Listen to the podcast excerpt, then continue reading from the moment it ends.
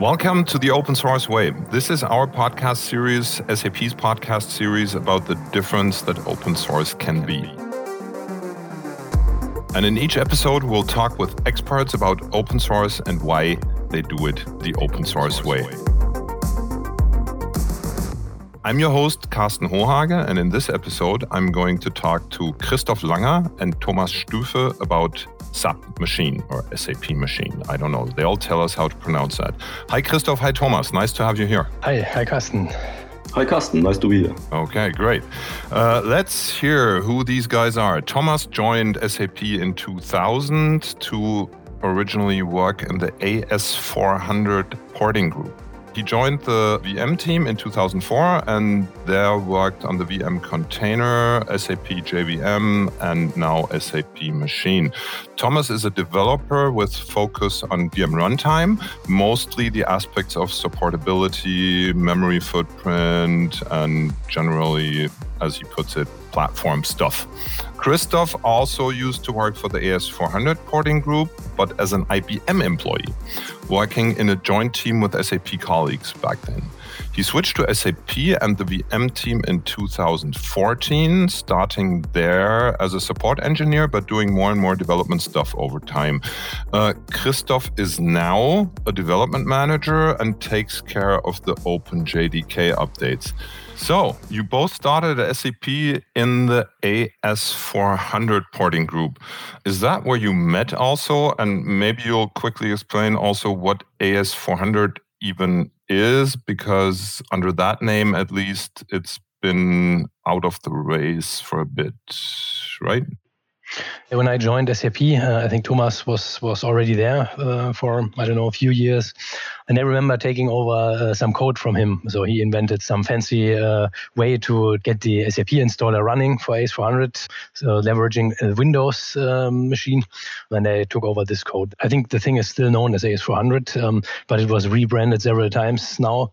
Um, so people know it as, as uh, OS400, the operating system, or i5OS, IBM i, whatever. Yeah, well, the AS400 is an extremely interesting machine. It was um, just imagine you have like a black box with a completely proprietary kernel, a very strange operating system, proprietary hardware, and you had an inbuilt, baked into the hardware almost like a database. You know, so it came with a database. The idea was you put this into a basement and switch it on, install your AS400 custom written business software, and then you forget about it like for a decade because it just works. And it was extremely reliable. Okay, that was the part that I seem to remember about it was exactly that deeply built-in database.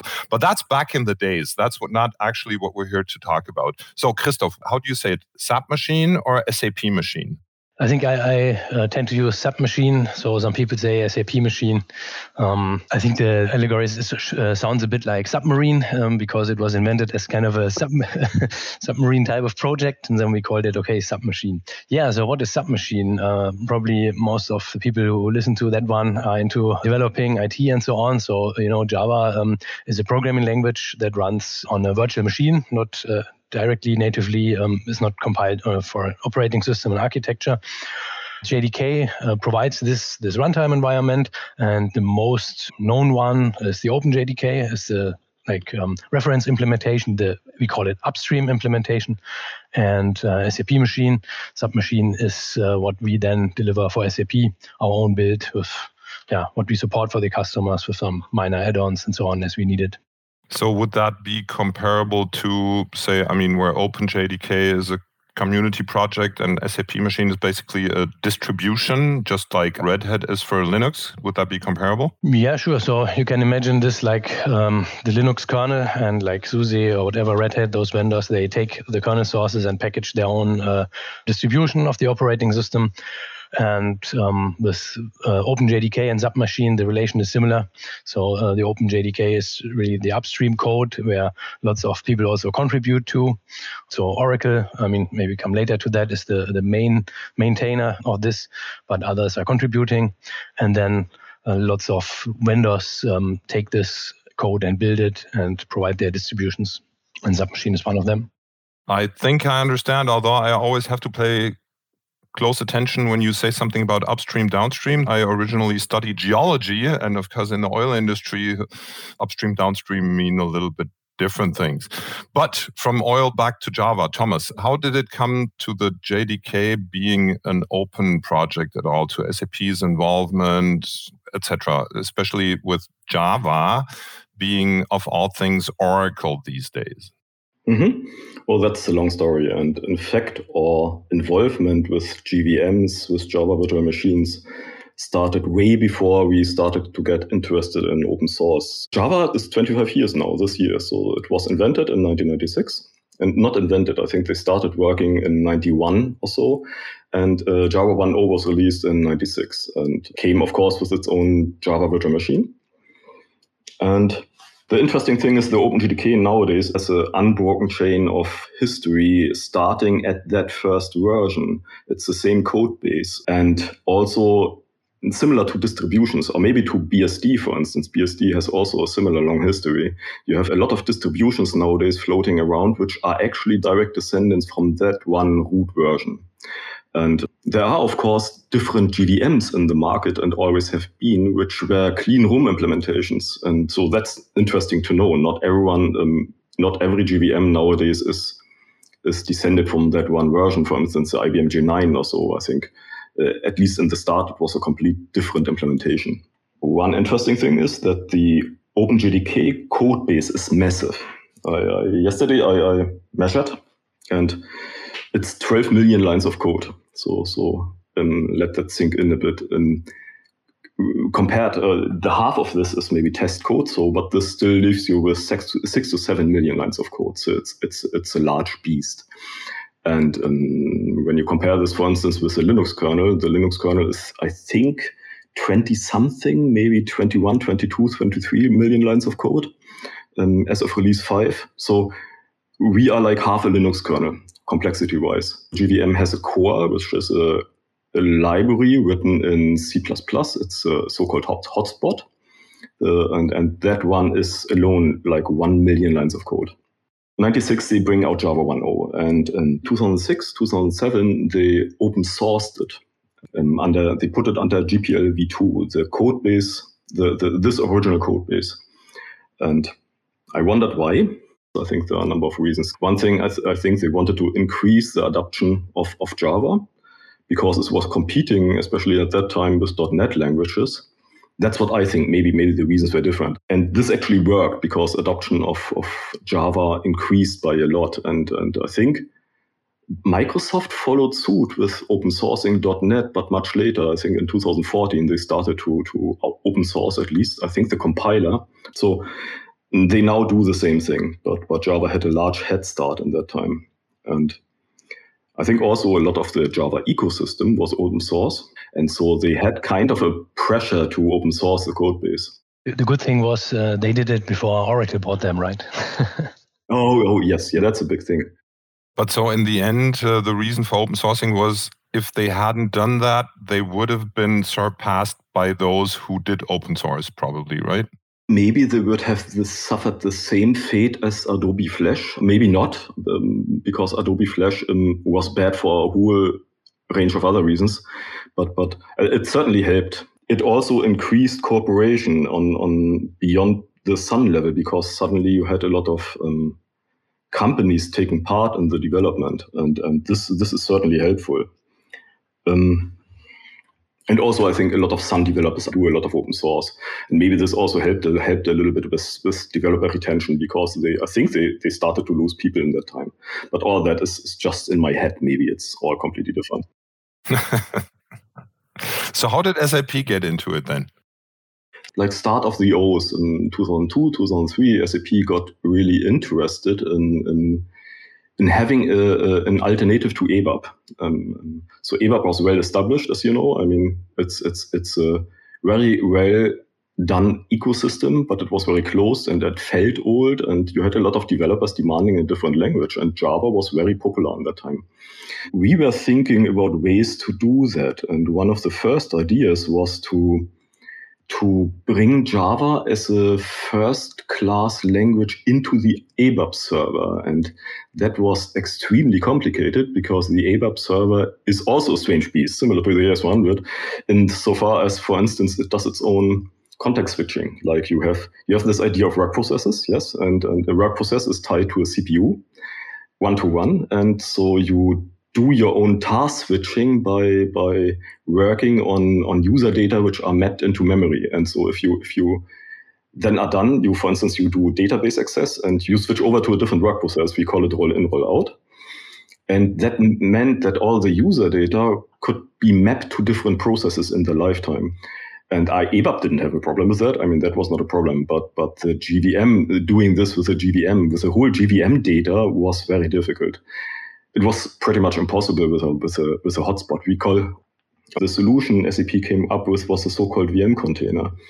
We took a different VM also from Sun. It's it's called the so-called CVM, the compact JVM.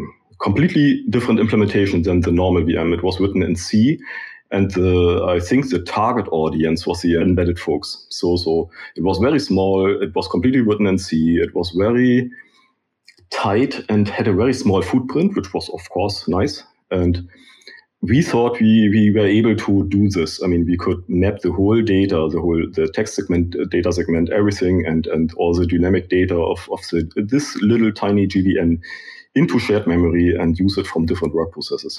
And that was that CVM was what you brought into the ABAP server? Exactly. This was the, the, the VM container, and um, Harald Kuck was chef in that time, and he was very enthusiastic about this project. Um, we were successful with this in a way because we, we got it to work on all platforms, I think, even including the AS400. And so this was rolled out. And, and if I remember correctly, the problem was that people started using the thing really as a, like a, I mean, it's more suited to a model of stored procedure like things, you know, so where you do very limited things with, with, with Java. They've started using it as a general purpose VM, like with, with lots of threads. And we, for instance, had to emulate threads um, with so called green threads. Um, by the way, uh, as you're just taking a break in the story there, I have to be a smart ass for one second here. Uh, Harald Kuck, although his last name is Kuck, was not a cook, uh, but he was in charge of this. You just said he was chef, uh, and for all English uh, for all English natives, a chef is a cook, it's and good, Harald yeah, Kuck yeah. is also called a cook, but his last name is Kuck, K U C K, uh, and he was not a cook. Um, most definitely. Sorry, uh, go ahead. The next step was that we, we shifted our focus to a different JVM because we saw we had a lot of problems. There was also the J2EE infrastructure you want to leverage, right? So what, what was integrated in the in the ABAP server, I mean, there was should kind of fit into this programming model where you could write your procedures in Java now, um, not not only uh, ABAP, but, but, then there was also this J2E um, technology out at that time, and I think SAP bought um, some some smaller company InQMy who had uh, developed a J2E server and tried to integrate this together with uh, ABAP, like uh, and, um, yeah next to each other. Um, the double stack or uh, some solutions should base on, on J2E on this J2E server. And I think this is when when the hotspot based VM came into play. Yeah, that's why. Thanks. I wasn't sure, but I was uh, all the time thinking, wasn't at that time, like around the 2003 fours, we were already doing double stack with a true full stack Java server for the SAP portal and things? Right, yes. So, so we had this J2E server and we needed a JVM. We could, of course, we, we have a, a SAP is specific is, is special in, in, that we support a lot of platforms, or we did support a lot of platforms. So so one of the uh, or things was that whatever the customer has sitting in his data center, we would run on it. So if the admin, administrators like Windows, we, we we do Windows. If they were like a Unix shop, then then our stuff also runs on Unix. And this diminished nowadays, especially with cloud and so on. But it was a big thing in that time. And therefore, we needed a JVM on all platforms and it needed to behave the same. And um, this was, and also support cycles. So we have always had the problem of support cycles uh, organizing the stack below us.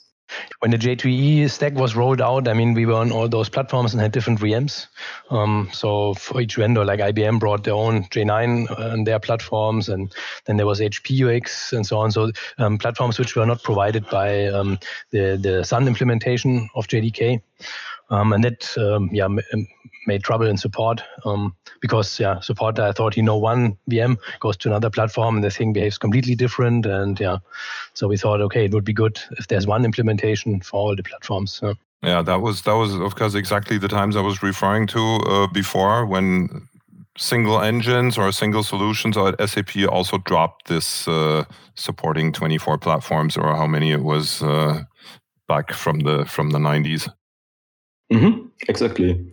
And so the result of those efforts was the so-called SAP-JVM. And that became the backbone of our J2E server. It was able to run on all the platforms SAP uh, uh, uh, supported. And that SAP-JVM was not based on the CVM, like the, like the, the container, but it was based on the, on the real, the, the, the standard Sun VM. So, and we started doing a long, long list of enhancement and fixes with the JVM. So, um, we did it because SAP has many problems others don't have, and we were able to to focus on that one. We, we improved performance. We definitely improved like the developer quality of life. So so we had a lot of quality of life improvements, and our developers, J2E developers, were very happy, and a lot of monitoring, a lot of supportability. I think up to and including we developed our very own profiler with with an with an associated backend within the JVM, and the profiler was very well done, technologically very, very good. Unfortunately, we never open sourced it and it probably won't, won't happen. So when did we arrive uh, in today's state with the upstream downstream relationship between OpenJDK and SAP's distribution? I think that was in 2007, right, when when the uh, OpenJDK project was announced. So at that time, we were completely heavily working uh, closed source um, based on the the um, source code we got uh, from the Oracle license. Um, and I think also the, the let's say the quality of the OpenJDK project started to evolve from then. So I mean, in the beginning, it was just they dropped uh, more or less the the sources. Um, you could see them. I mean, there was no GitHub yet. You could not just create pull requests. Um, it was difficult to get things in and so on. And and also, mean, we were focused on on our own um, closed source world, and then only started with some colleagues uh, who were the front runners here to try to to um, to look at the open source code base and also get into connection with with Sun or then Oracle at the time, and yeah, to to establish all the community processes. That was 2007, you said, right? It's, I think it's a number at the, the time I have in my head. Um, it was definitely before before Oracle bought Sun, and that was in 2010. So I think it's not too wrong. and was it already called SAP Machine at the time, or? No, there, at that time we had uh, SAP JVM, or I mean, we still have SAP JVM. This is our um, SAP internal distribution. So with that one also, um, we had some restriction that we could not um, distribute it as a free uh, software, not even as a standalone um, Java uh, virtual machine implementation, which could compete um, with with the Oracle uh, JDK. Um, so we have a field of use restriction for the SAP JVM. That means only run it uh, together with SAP software. So basically, we have three different flavors if we want to look at the whole page. We have the Open JDK, we have the SAP JVM if it's totally proprietary SAP purposes, and we have SAP Machine, our distribution of Open JDK, right? Yeah. Okay, okay, and and then uh, one thing that also confused me a little bit is, uh, Thomas, you were you were now talking about these times as if you'd been with that all along. Was that part of being AS400 porting group, or have you both been with that all along, or what's your personal involvement in all that history?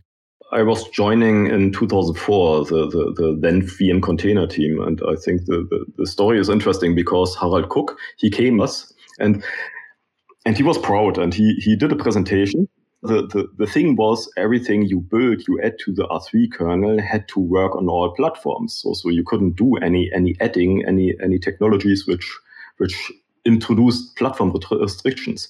So he presented the VM container and um, then he asked us, you guys, you guys can port this. So you you don't make me any problems. And we were all excited. And I remember I, I, was sitting in that presentation, in Harald's presentation, and I really thought this, this I, I like this. I, I want to work there. So, and I, I about at that time, I got frustrated with the AS400 because as a system, it was very interesting, but as a system, it's like as closed as you can get. It's like the completely opposite of open source, and you you couldn't look at anything. And and so I started using Linux a lot. And in Linux, you can you can look at everything. You can look at the system libraries. You can look at the kernel, and and it's not even that hard. And I liked it. So you basically had this awakening event or phase from going from the closed stuff to the open stuff. Kind of sounds like it. It, it took a while. Honestly, it took a while. but I think for you, I mean, it was the journey from the uh, SAP's VM history, let's say. So, I mean, I, I stayed within the um, AS400 team a bit longer. So, I, I made, uh, saw all those things with uh, the incoming J2E server, or the VM container, then the J2E server um, from the AS400. So, in the beginning, we had an IBM uh, proprietary AS400 proprietary JVM.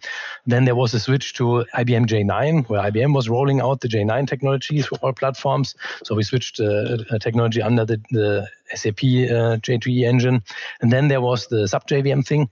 Um, so then we did another migration project to migrate to the SAP JVM. And it was all at the time when there was not yet the open source OpenJDK. So, I mean, I, I just came 2014 into to the sub machine team. Or at that time, I mean, it was a SAP JVM team. So we had not yet founded sub machine. So sub machine was uh, then um, the, the first release we made was uh, SapMachine 10, so Java 10, so which is a bit closer to today.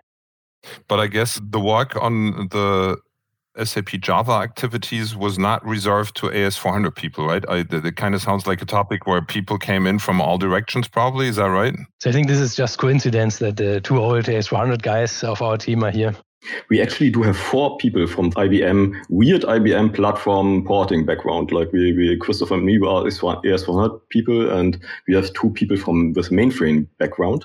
So um, I thought that um, porting on the AS400 gives you gives you a perspective because um, um, you you start realizing how similar the nowadays operating systems are actually and and i think it makes you think about system design a lot and maybe maybe this is just very very conducive to jvm design we also have in our team like uh, compiler experts or so we hired from from the university.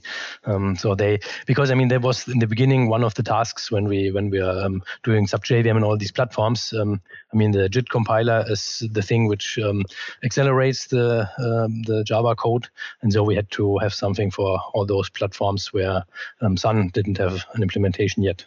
So in this whole game of uh, there is an open JDK, uh, there is an SAP machine, and so on, I assume SAP is, has also become a substantial contributor to the open JDK. Everything we do, we try to um, do in the open JDK first and see that it's that it's good uh, um, for all. Um, and this made us yeah, a quite large contributor. Yeah, OpenJDK is still dominated by, by Oracle. They have the biggest uh, engineering task force there. They do probably about 80% of, of all the uh, changes there. Um, but there's there's a statistic uh, which they uh, publish every uh, half a year when, when a new Java release comes. And so in this statistic, which counts the numbers of commits, and there we are always around about the third um, position. So there's also Red Hat. Uh, they are very engaged with, with developers doing upstream changes. But then it's um, um, mostly us, some other folks like Amazon and, and other people. The project was now switched to, to GitHub. Maybe that's a reason for that. Um, there are also more independent contributors, not from the um, two, three, four, five companies which heavily engage in the JDK technology, um, but there are also here and there contributors from some libraries or I don't know, and they do contributions. And this also sums up um, to the amount of what we did. Are there any like famous or noteworthy contributions uh, by SAP that one could name here? We have a few um, which, which, we should name here. So, I mean, in the beginning, it was our ports, uh, as I said, from the history we brought, um, where we did PowerPC, um, the AIX port, and also IBM System Z. Um, so, this is mostly then uh, bringing the JIT compiler um, to work there. So, we contributed this as a JEP 175. Then also um, something which was well received, which was maybe not a um, huge amount of code, but still, I mean, it's quite nice. It's helpful in null pointer exceptions. So maybe that's something for the developers um, of Java. You would get uh, when something goes wrong, you uh, often get a null pointer exception. Some some some reference is uh, zero, and there's no object. Um, and yeah, you would not get um, like a place in the code, a line or whatever, which would help. Um, and so we added that very early also with, with SAP JVM already, and we brought this then into OpenJDK. and then there was uh, one large thing um, um, which Thomas did. I mean, there was uh, the Elastic Metaspace, um, 387, where especially Thomas put a lot of uh, work in. I mean, there we also uh, from experience in SAP workloads.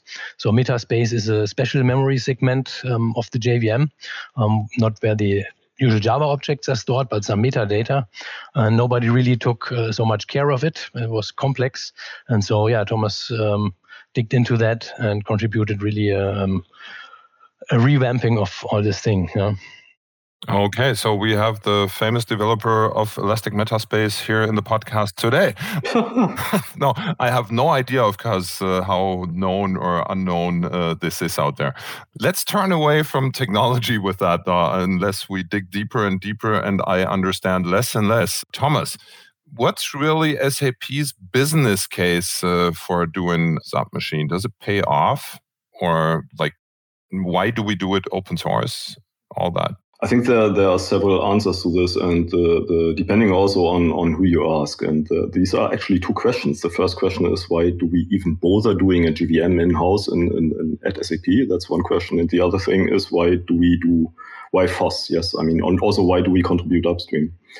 And the first question, I think we also kind of answered when diving into the history. One thing is support. I mean, we SAP sells a lot of business software, and we may be not the cheapest on the market, but what we always promise our customers, like uh, support and also a very long support.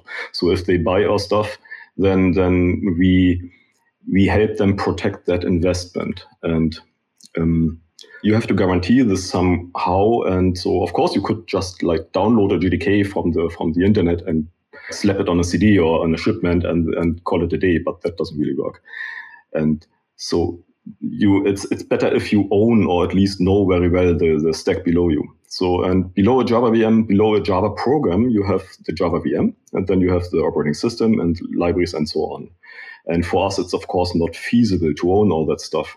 But JVM is somewhat special because when you have like problems, support worthy problems show up usually as cracks in the JVM because manifest as problems in the JVM, regardless whether you have like a Java program error or whether the operating system is not doing what's supposed to do or even hardware problems. And JVM problems itself, of course. So usually um, it makes sense to, to have people who know this stuff, um, um, um who can dive into this instead of relegating this to a vendor.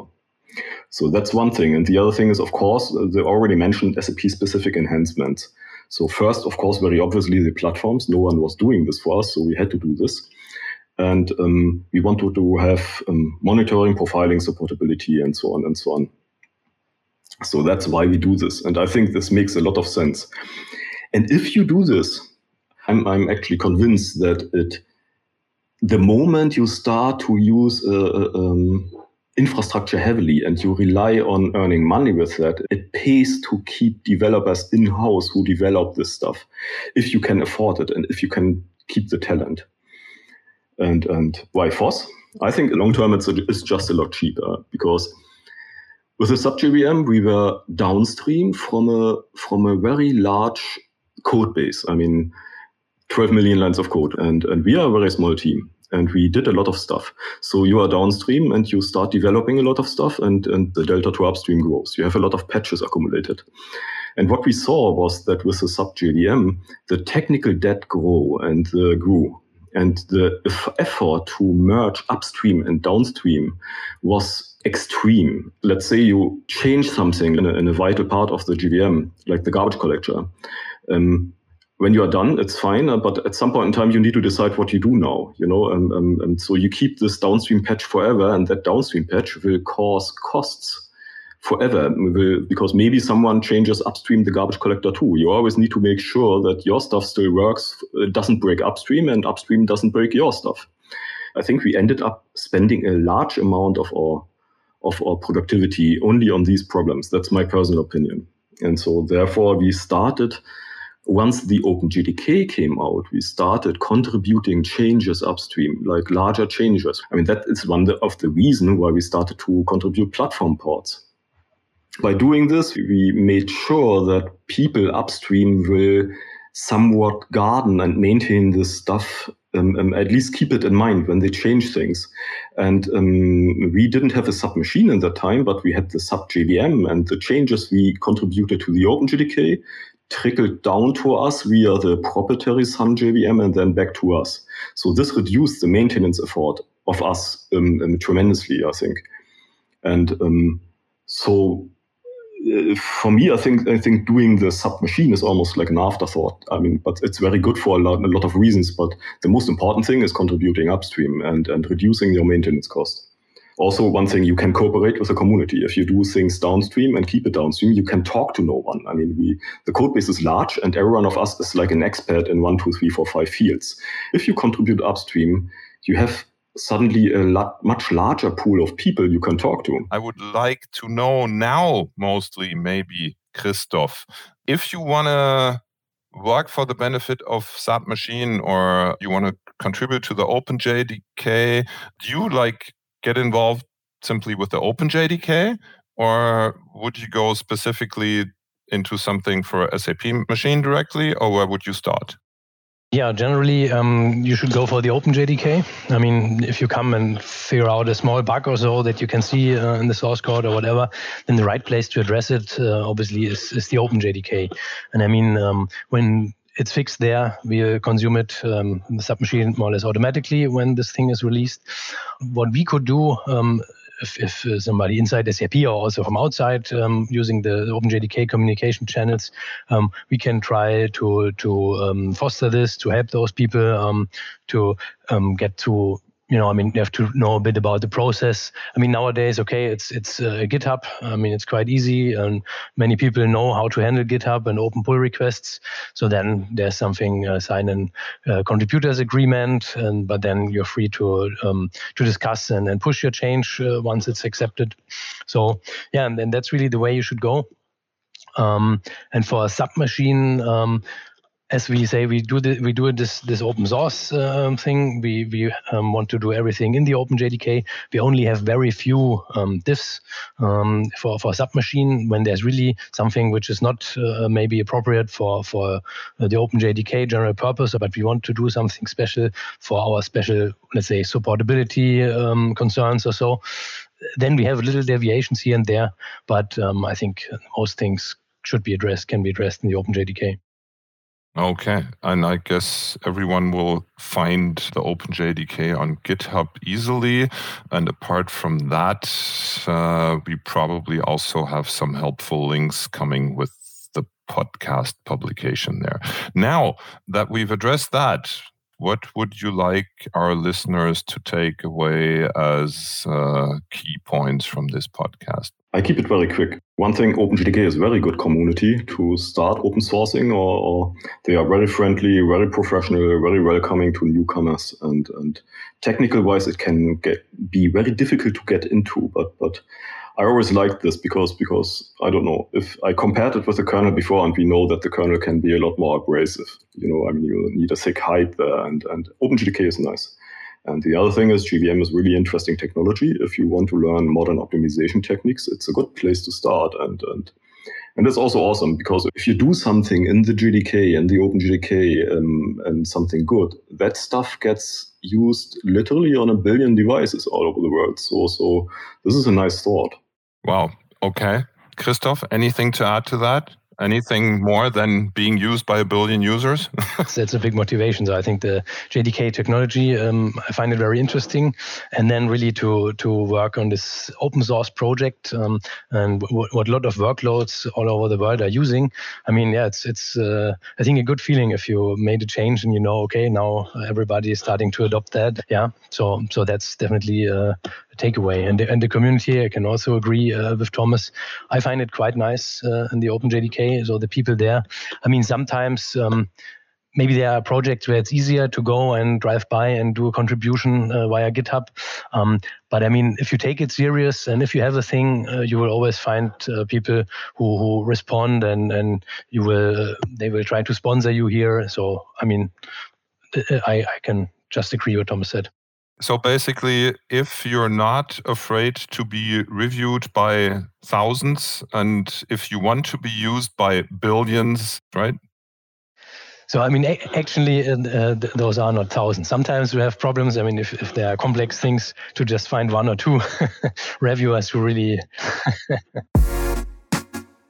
okay, or if you are the one who is not afraid to review the complex things, then also join. Thanks. Let's just keep it at that for now. Thank you very much, Christoph. Thank you very much, Thomas, for being our guests today. Let's say bye bye together. Bye bye. Bye bye. Bye bye. And thank you all for listening to the Open Source Way. If you enjoyed this episode, please share it and don't miss the next ones. We publish every last Wednesday of the month. Thank you again, Thomas and Christoph, and bye bye for today.